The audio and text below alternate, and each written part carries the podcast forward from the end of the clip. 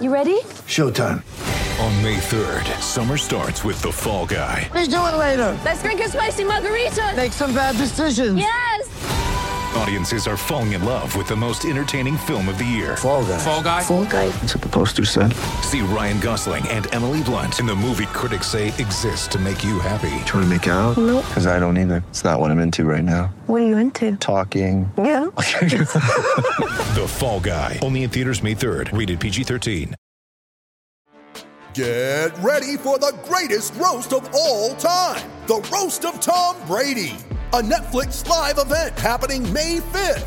Hosted by Kevin Hart, the seven-time world champion gets his cleats held to the fire by famous friends and frenemies on an unforgettable night where everything is fair game. Tune in on May 5th at 5 p.m. Pacific time for The Roast of Tom Brady, live only on Netflix.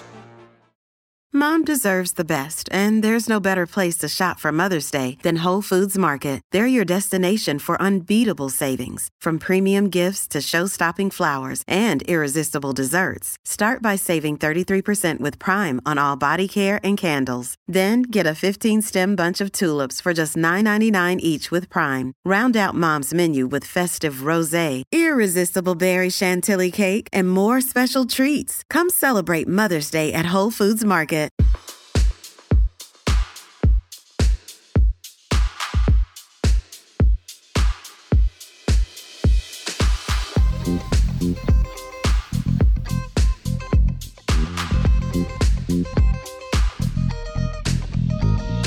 Hey everyone, John Wertheim here. It's this week's Sports Illustrated Tennis Podcast. Unfortunately, we have another coronavirus edition. This comes with the usual disclaimer / preface that we feel a little bit sheepish about talking sports and talking tennis while a global pandemic rages. But one of the great appeals of sport is that it is diversion and distraction. We're also told to keep our routine. So it is in that spirit that we will have a conversation. I've got Jamie here and we'll talk some tennis, but obviously we do realize there are larger issues confronting us all than whether the French Open should have grabbed those dates on the calendar. But let's talk some tennis for half an hour or so, and maybe it will get our mind off of some of these challenges that we're all dealing with.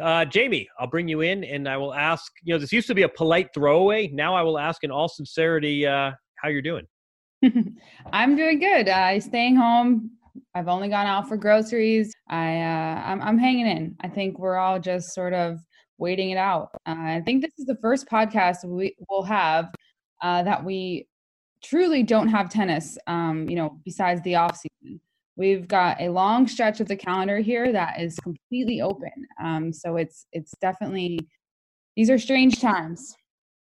Yeah. And sadly the tide doesn't seem to be going out. I mean, I see this calendar. It started as Indian Wells got canceled. And a few days after that, it was 6 weeks. And then it was the clay season, and it looks dangerously close. Like we will be in midsummer as we speak. I should timestamp this just because this is all so fast moving. You and I are talking, what is it? The days are all blending together here. It is Thursday. Thursday morning, East Coast time. As of now, Wimbledon is technically still on the calendar, but I am not hearing a lot of optimism from my sourcing, both within tennis and specifically in the UK. Yeah. So, I mean, as you said, we've got a lot going on in the world, but the one thing we can talk about is tennis and when it will come back, I guess. But the bigger question is how it will come back. At this point, there are so many tournaments up in the air and such a big snowball effect, with the kind of anchors of the calendar here with the Olympics thrown in. I know that you talked on our special coronavirus podcast about the impact of the Olympics being postponed, but do you want to talk a little bit about that here and how it's really going to affect a lot of things, given that it's supposed to take place before the summer of 2021, which I thought was an interesting note in the official release from the IOC. What do you think about how the Olympics will impact tennis this year and next year?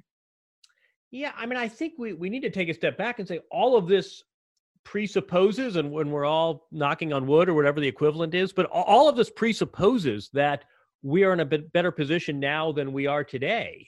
And right. we keep using this word unprecedented, but what and I think it's completely accurate, but what unprecedented also means is that we don't know how the story ends, and we don't even know what the next chapter is going to be. So I think we all have various opinions, for example, about the French Open unilaterally grabbing those dates in late September and early October. That is all based on an assumption that we will be back to gathering in large places and back to having sporting events with an international sport from all over the world. I think that's a pretty big assumption. It's a hopeful assumption, and we can all sort of put that aside for the moment. But I do think before we go too far down this road, we ought to acknowledge nobody knows if, heaven forbid, a year from now, we are going to be in a position to start holding large global events. As far as the Olympics goes, I think it was a foregone conclusion. I mean, really, this was sort of fait accompli weeks ago. It's, I think, both a pity and also quite telling that it took until Tuesday of this week before the official word came out that the Olympics for 2020 were going to be postponed. We can talk perhaps at another time, conversation for another date about why that was. But I do think that, first of all, until there is a fixed date for 2021, we know nothing. Right. I think that the Olympics is obviously a big draw for a lot of the players. And I think there are some players that are probably prolonging their careers for the Olympic experience. I mean, you know, Roger Federer is a name that comes to mind. I think that in many ways, he loves, we always say this, he loves being Roger Federer. His body is still holding up. He loves the life and the travel, and he loves that he has a chance to add to his 20 majors. But I also think the Olympics of 2020 was a huge motivation. I mean, I think he really designed his season to peak after the French Open and then after the U.S. Open. So really about an eight to 10 week window, which includes Wimbledon, the Olympics, and the U.S. Open. Who knows what that's going to mean for him going forward. I also think that as we talk about scheduling, no tennis event is going to want to be opposed to the Olympics. I mean, part of this is about drawing players. A part of this also is about viewership and television rights and media rights. And if this happens to overlap with, say, the French Open 2021, I don't think they're going to want to have a large-scale major tennis tournament that conflicts with the Olympic Games, as much for their viewers as anything else. So will the French Open for the second straight year not be held during the conventional dates? There is a lot up in the air right now, and I guess, you know, in some ways sports are a mirror for all of us, right? I mean, all of us are sort of game theorying our scheduling and our plans and our lives, and we're figuring out whether it's, you know, kids taking standardized tests, which is an issue resonant in this household right now, to people worried about jobs and freelancing assignment and shooting. I mean, everybody in every call I've been on, people are trying to assume as much control as they can in a situation where control is not a particularly plentiful quantity. Plentiful commodity. So, you know, in sports are sort of doing what the rest of us are doing, which is a lot of best guesses and a lot of trying to cover their bases. I mean, one more point, and then I'll gladly hand the mic over, is let's not forget the role of insurance in all of these situations in sports. And it's not a particularly sexy topic, but a lot of these events have been covered by insurance policies. And if you're Wimbledon, there is a huge difference between Boris Johnson saying, this event cannot be held. This is a government edict. We are not allowing large-scale global sporting events. That is a much different situation, at least to people that hold policies, to Wimbledon reaching this conclusion on their own, saying we are deciding not to hold that event. So those are two very different scenarios. The same results. So in the grand scheme of things, you're going to end up at the same place. But if you are talking about recouping 70% or whatever it is of your revenues for an insurance policy, huge difference between you cannot hold this event and we are choosing not to hold this event. So it's just something to bear in mind. And I think the same thing I heard went for the WTA, which was a little bit strange how the tours weren't coordinated. But I do think we ought to keep in mind that there are some language in these insurance contracts which might be dictating behavior and how some of these decisions are being reached and the timing. So anyway, feel free to cut me off and take the baton because I've just monologued, but thoughts about scheduling. Many of us have those stubborn pounds that seem impossible to lose, no matter how good we eat or how hard we work out. My solution is PlushCare. PlushCare is a leading telehealth provider with doctors who are there for you day and night to partner with you in your weight loss journey. They can prescribe FDA-approved weight loss medications like Wegovy and Zepbound for those who qualify. Plus, they accept most insurance plans. To get started, visit plushcare.com/weightloss. That's plushcare.com/weightloss. With threats to our nation waiting around every corner, adaptability is more important than ever. When conditions change without notice, quick strategic thinking is crucial. And with obstacles consistently impending, determination is essential in overcoming them. It's this willingness, decisiveness, and resilience that sets Marines apart. With our fighting spirit, we don't just fight battles, we win them. Marines are the constant our nation counts on to fight the unknown. And through adaptable problem solving, we do just that. Learn more at marines.com. No, yeah, I think one of the things you talked about in your mailbag, which I think is just so interesting and so many people on Twitter have been talking about, is Laver Cup and, you know, September. Now, all of a sudden, you know, Laver Cup slid into that spot and really just had two successful years. And then now the French Open put its foot down, barged in the door without telling anyone, and just claimed its spot on the calendar. And for me, that was shocking that you could literally see it happening in real time, where players, you know, people within the sport were finding out basically on Twitter that this had happened. You know, no one had contacted the tours. No one had reached out to players beforehand. Everyone was finding out in real time. And that was crazy to me. And I can't believe that they, you know, just went ahead to pick this fall spot.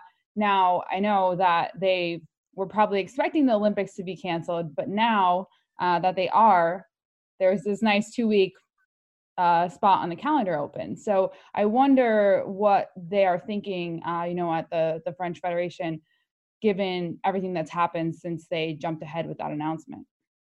If you thought a global pandemic would stop tennis infighting and turf wars, boy, were you wrong.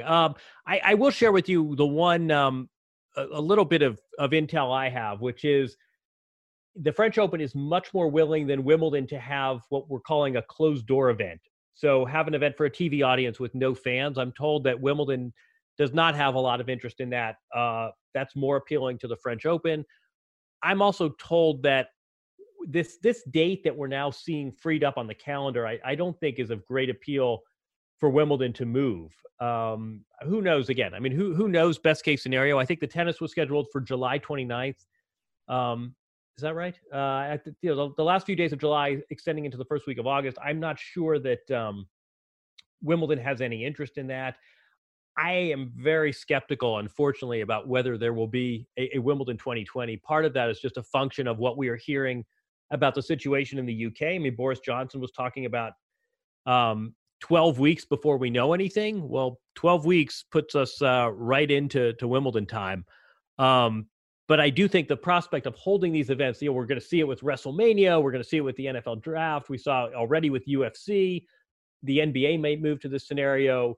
This idea of holding events for a TV audience with no one in the stands, I've heard that is not of particular interest at the All England Club. So who knows? I mean, I suggested that maybe Indian Wells wants, as long as dates are now a free-for-all, maybe Indian Wells wants to think about those Olympic dates. People quickly, you know, reminded me that the Coachella Valley is not the place you want to be in late July and in early August. Right. But then again, I feel like all norms, and this not obviously not just tennis, not just sports. I mean, this is sort of civilization wide. All norms are off, and we are in a strange world right now. Yeah, I think I don't know which player it was, but I saw someone say, you know, people were getting upset about the French Open claiming the spot, or just generally, you know, about the whole situation. And I think someone tweeted that let's just be grateful that we could have the possibility of playing then. So I think that's a, you know, good step back from the situation to say. And you know, one of the things that was always important and is always critical for these players ahead of you know, the summer swing, where you're going from grass to clay, and then you've got the summer at the U.S. Open, is those tune-ups, those lead-up tournaments. And I think one of the most interesting things is going to be that first day back for all of us across the board. I mean, I'm thinking about us our first day back at the office, my first, commute back on the subways and the trains. What is it going to be like for the first tournament back? What tournament is that going to be? You know, is that going to be a big major? Is there going to be some smaller tournament on the ATP WTA tour that players wouldn't normally play in that all of a sudden has these big names because it's the only one that they can really, get out and play after this hiatus? So that's something I've been thinking about that I think is going to be interesting to see. Yeah. And I think something that, it's become clear throughout this whole crisis is that, this is first and foremost a public health crisis, but also this is at some level a class crisis. And we are seeing already in New York, certainly, disproportionate impact falling to the underprivileged. And I think the same thing is mirrored in sports. And that I can't remember, I think Lindsey Davenport was saying this, we forget this in tennis. Some players have their own gyms at home and have access to training and tennis courts in the backyard. And other players don't. We were talking last week to Vasek Pospisil, who was in his apartment in Vancouver, doing push-ups and sit-ups. And he wasn't going to hit a ball on a court for a pretty long time, right? Yeah, exactly. That's a much different scenario when you have, your own academy and you can, even if it's just going out there with a ball machine. And I think that's going to play itself out once tennis resumes.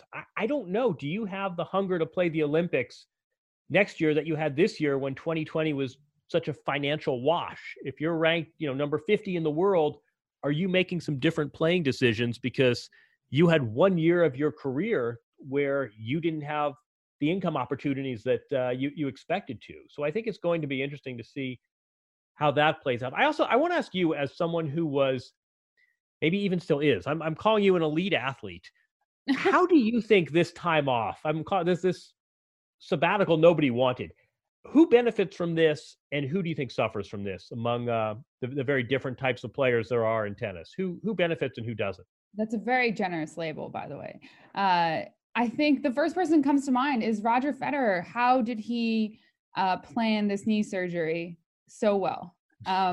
He definitely comes to mind as someone who will benefit, no doubt, from this hiatus. He obviously was going to skip a significant time to recover, but he's the first person. But generally, I think, your point about players who are near the ends of their career and who were tailoring their year to go to the games or just kind of put a ribbon on their tennis career. I think it's going to be very interesting to see. The one thing I do think is that rest, recovery, time off, whether that's for the mind or the body, for an athlete is going to benefit a lot of them. I think that sometimes, you get caught up in the season and, it's injuries, it's little nagging things, it's the travel, of course, that all these players go through. And this time really gives a lot of people to rest their bodies, heal those little injuries, and then also give their mind a little bit of a break. I think a lot of times we see athletes just get burnt out a little bit. Especially in tennis, we know how grueling the tour is. And this time, I think, will give people a little bit of appreciation and they'll feel a little bit more grateful for that grind when they're able to get back to it. I think we're all sort of feeling that. So I think, especially for athletes, it's you've got to be sitting there saying, wow, I really wish I was going for a hit right now. I really wish I was hopping on a 14-hour plane ride right now. So those things I think will actually benefit the athletes. But, I think there will be some people who might just say, hey, this was my last year. I think about someone like Caroline Wozniacki. What if she had announced that her last tournament was going to be the U.S. Open? What does she do now? I think you mentioned Carla Suarez Navarro, right? Who she has also announced that she was going to finish this year and just play the Olympics. And so now what does she do in her situation when she's been outspoken about that? I was in contact with the Bryan brothers camp, and they are going to stick to their plan. They are not going to prolong this. They declared 2020 their final year and they're going to stick with it. They'll try and play when they can and maybe play world team tennis and hopefully the U.S. Open, but they are not going to change their plans. I wonder about Carla Suarez Navarro, who First of all, I can't think of a player who's more sort of underground appeal. A lot of players like, who doesn't like Carla Suarez Navarro? But she, you know, she would have gotten a great send off at the clay events in Spain, and she would have played the French Open. She would have played the Olympics. I wonder if she's reconsidering her 2020. I mean, I think, you know, I use the term jokingly, but a sabbatical that exists in a way as this, you know, as a sort of restorative measure that you take some time off and you come back and you're a little bit replenished spiritually. Maybe you have some different techniques you're bringing back to the job. You've had some time to regroup. I think that's the best case scenario that you brought up, that these players might get this time back on the back end of their career. I mean, some of them, you know, a player recovering from injuries. You mentioned Roger and Andreescu's a name, and Jared Donaldson. I mean, we can, in some ways, maybe this time will help them. Someone like Coco Gauff is probably quite frustrated. She had all of this momentum and all this ascent. I guess if there's a plus side to this, she will be chronologically older and perhaps have some of the restrictions of the age eligibility rule loosened a little bit. I don't know what, I don't know what a mid-career player is thinking right now. You hope it would be, boy, this stinks if you're Dominic Thiem, but maybe this will enable me to play into my late 30s. Sorry, what were you saying? He could use some time off. He could use some time off. Exactly. He could stand to cut back on the frequent flyer miles. I think the other thing you mentioned is really good, though, that about injuries, where, you know, look at Nadal's schedule over the last, really his career, over the last 15 years. And there have been quite a few gaps for injuries, often at the end of the year. I mean, even Roger had his issues in 2016, 2017. 2015, 2016, Djokovic had some injury time off. I mean, I think just about every player has learned how to pace themselves and ration their energy and figure out a way to sort of stay in shape and stay sharp mentally while they're off tour. So I think that's something that maybe they can all draw upon during this time. But I think it must be frustrating too, because what I was saying before, there is no sort of date on the calendar they can circle. That a lot of times with injury, you have a rehab schedule, and if all goes as well as planned, Stan Wawrinka has said, I'm going to try and get back by the Australian Open, even if I'm only 80%, and it's something to work toward. I think I can't remember who, I saw a tweet by a player, I think it was Ons Jabeur, who said something to the effect of, you know, I don't know how hard to push myself. I don't know how hard I should be practicing, because what am I practicing for?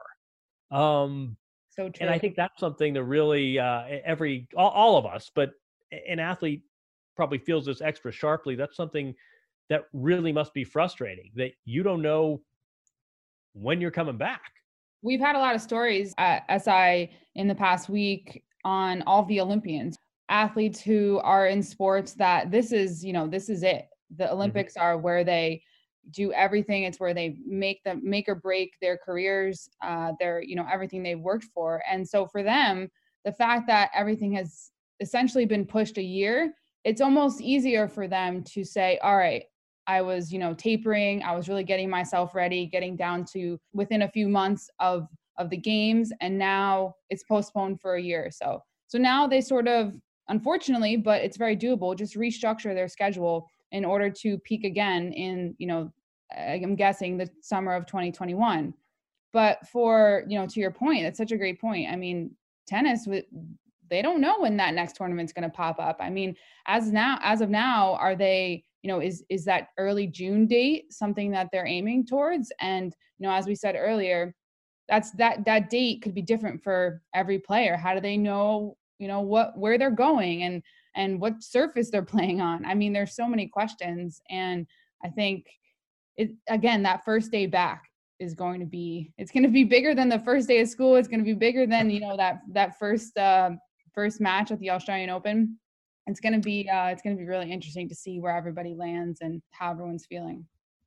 I always say that the Australian Open always is sort of this referendum on how tennis players spent their month or maybe 2 months, if they're lucky, how they spent their off season. I mean, the word, sort of the book on Andre Agassi was always that he was successful in Australia because he and Gil Reyes worked so diligently in November, December. This is a whole new level of how I spent my how I spent my time off. On a positive note, has anything, what's made you smile about tennis in the last week or so?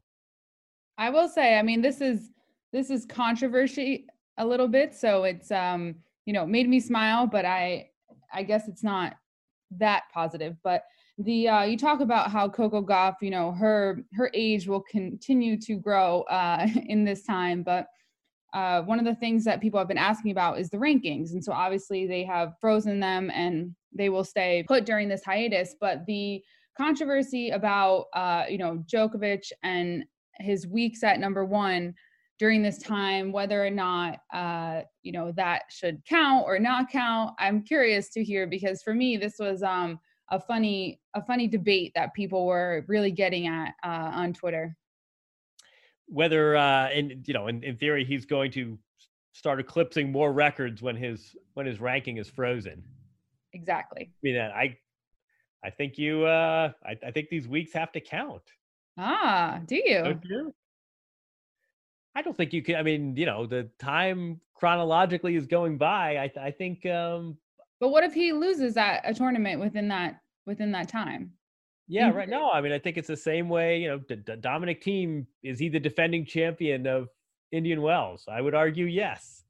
Right, no, but that's different because he's not getting points as time passes on. That's just a label essentially, right? Right.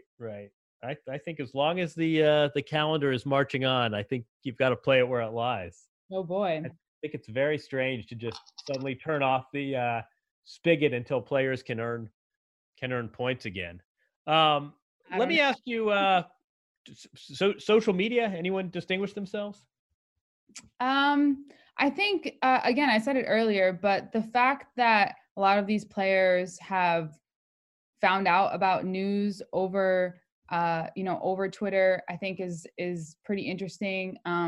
The way that I know Joe Conta has been sharing some of her home workouts and things, which have been, pretty interesting. I think a lot of people are just turning the camera on their phones, and really giving us a glimpse into what they're doing at home and how they're staying fit, how they're dealing with all of this. So it's cool to see, everyone contribute. And I will say the fact that so many players have donated money, to help fight this virus has been really good. Go tennis on that. Yeah, exactly. What about you? Who are you? Well, I think Christy Ann has been an early leader in the clubhouse. We were joking on Tennis Channel. She ranked, I think her ranking is frozen at 96, but she has top five social game. Stan Wawrinka has been good. There's a great conversation with Stan Wawrinka and Benoit Paire. First, Benoit Paire has this biblical beard, and you're thinking, boy, that guy's been self-isolating for an awful long time. And then you remember it's Benoit Paire, and he always looks like that. But it's if you haven't seen it, it's a great conversation. Wawrinka's been pretty good too. Who has? Stan Wawrinka. Stan's been great. No, Stan's been great. Yeah, no, Stan has top five level social game as well. I will plug one of the employers and say that the Tennis Channel live show that now has brought Andy Roddick out of broadcasting retirement has been a lot of fun. It's all done over Skype and Zoom, and it's been a logistical challenge, but we're on live noon Eastern for 3 hours every day. I've enjoyed the discussion about tennis books. Yes. It seems like a lot of people are reading more. I would also point out, are you watching Tiger King? I am not. Actually, I'm just about to finish Cheer, which is something I thought I'd never say, but that's next on the list. Do you recommend it? I would twin this answer. Cheer as well, but it's good to know that there are subcultures that are just as batshit crazy as tennis. I mean, this Tiger King is like nothing I've seen, but I would put Cheer in the same boat. Tennis does not have a monopoly on endearing dysfunction. If you think our sport is wacky, have a few episodes with Tiger King. I mean, looking forward, what you know, we're all in the situation where everybody's sort of saying the same thing, right? We're hoping for the best, and we're hoping this ends sooner rather than later, and everyone's trying to stay sane and stay in shape. Anything sort of specific to tennis you're looking for apart from sort of the scheduling sifting itself out? I think one of the things that always really interests me about tennis is how, I mean, especially at the majors, Indian Wells, the, you know, the men and the women are there. We're playing the same tournament and really coming together. I think you talk about, you know, this weird subculture, but tennis is very much a family in that way. And I'm interested to see when things kind of open up, how players are helping one another. I think one of the interesting things is always before matches, you'll see, you know, players hitting with each other on the practice court. Even right before the match, you know, you're hitting the ball back and forth with your opponent. It's something that people who are not in the sport, like, can't understand. You know, you don't go play a game of pickup, or, you know, you don't warm up in basketball with your opponent, but you do that in tennis. So the way that people will help each other, be there for each other, you know, whether that's, hey, come practice on my court or whatever it is, I think is something that I'm looking forward and hopeful to see as we get through this and come out on the other side. That's well put. That's the more charitable. I think people are hopefully thinking in those terms and thinking about coming together. I've had an agent wrote to me about his idea for setting up some sort of a temporary fund for players who are not flying privately and don't have home gyms to get through this time. I do hope that some of these schisms in class, I mean, we have them with players, we have them with tournaments as well. I mean, the French Open was definitely a flex, as my kids would say. I'm hoping tennis unifies and doesn't splinter, and that we don't have these class distinctions and people with different agendas and different points of view. I hope everyone sort of stays unified. It's a crazy time. I mean, I feel like I've probably done as many of a half dozen of these kinds of interviews and conversations every day, and sports is just frozen. Yeah. And we can go back and play classic matches, and we're all trying to sort of come up with creative ways to remain fans and tell stories. But it's just really weird not to have any games and any actions. And you say this should be, we're coming up on. I suspect this would be final weekend for Indian Wells, and we'd be turning our attention to Miami. The sports calendar, you're realizing, really has this binding power. I mean, it really is how a lot of us chart our year, and never mind our iCalendar. It's just really weird to think about the last few days of March and not think about tennis and NCAA basketball and opening day coming and the Masters on the horizon and the NBA regular season winding down.